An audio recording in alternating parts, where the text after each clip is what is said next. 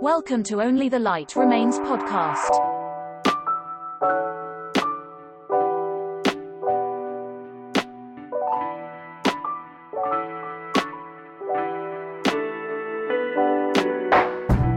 Ένας από τους μεγαλύτερους προβληματισμούς που τίθεται από ένα σεβαστό ποσοστό ανθρώπων είναι η έλλειψη χρόνου για την πραγματοποίηση στόχων που έχουν τεθεί ή η αναζήτηση επιπλέον χρόνου γενικότερα. Δυστυχώς ή ευτυχώς, όλοι λειτουργούμε με τα ίδια χρονικά περιθώρια και η έννοια του χρόνου είναι αδύνατον να προσαρμοστεί ή να ελεγχθεί σύμφωνα με τις απαιτήσεις μας.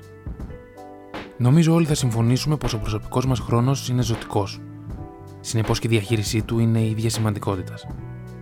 Επιτρέψτε μου να παραλληλήσω το χρόνο με το νερό.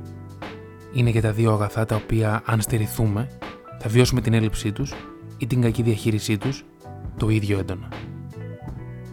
Άρα από τη στιγμή που το διαθέτουμε, χρειάζεται να είμαστε αρκετά υπεύθυνοι με τον τρόπο που επιλέγουμε να τα χρησιμοποιήσουμε και τον τρόπο που τα μοιραζόμαστε.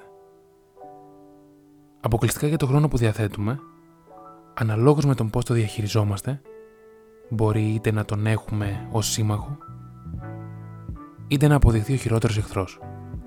Ο χρόνος είναι κάτι που κατέχουμε και δεν τον κλέβει κανένας από εμάς μπορεί να παραβιαστεί μόνο αν εμείς δεν προσέξουμε τον εξοπλισμό ασφαλείας που χρησιμοποιούμε. Ο χρόνος είναι ένα πολύτιμο αγαθό το οποίο ίσως να πρέπει να μοιραστείς με αυτούς που εκτιμούν την αξία του, το ίδιο με σένα.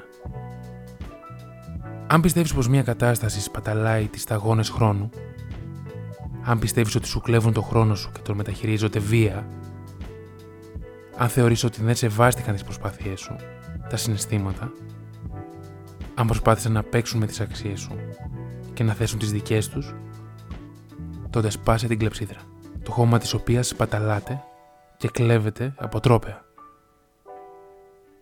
Πάρε αυτό το χώμα και σπήρε το πιο όμορφο λουλούδι. Μετέτρεψε αυτό το χρόνο σε έναν κήπο και όχι σε λάκκο. Το άτομο που θα διεκδικήσει το χρόνο σου, μετατρέποντάς τον σε σύμμαχο, θα σε κάνει να νιώσεις πως αυτός ο χρόνος διπλασιάζεται και αξίζει να διαμοιραστεί. Σε οποιαδήποτε άλλη περίπτωση θα είναι σαν να πετάς τις τελευταίες δύο σταγόνες νερού από το μπουκάλι σου στην έρημο. Το χώμα ίσως υποφεληθεί από αυτό. Δεν θα ισχύει όμως το ίδιο και για εσένα.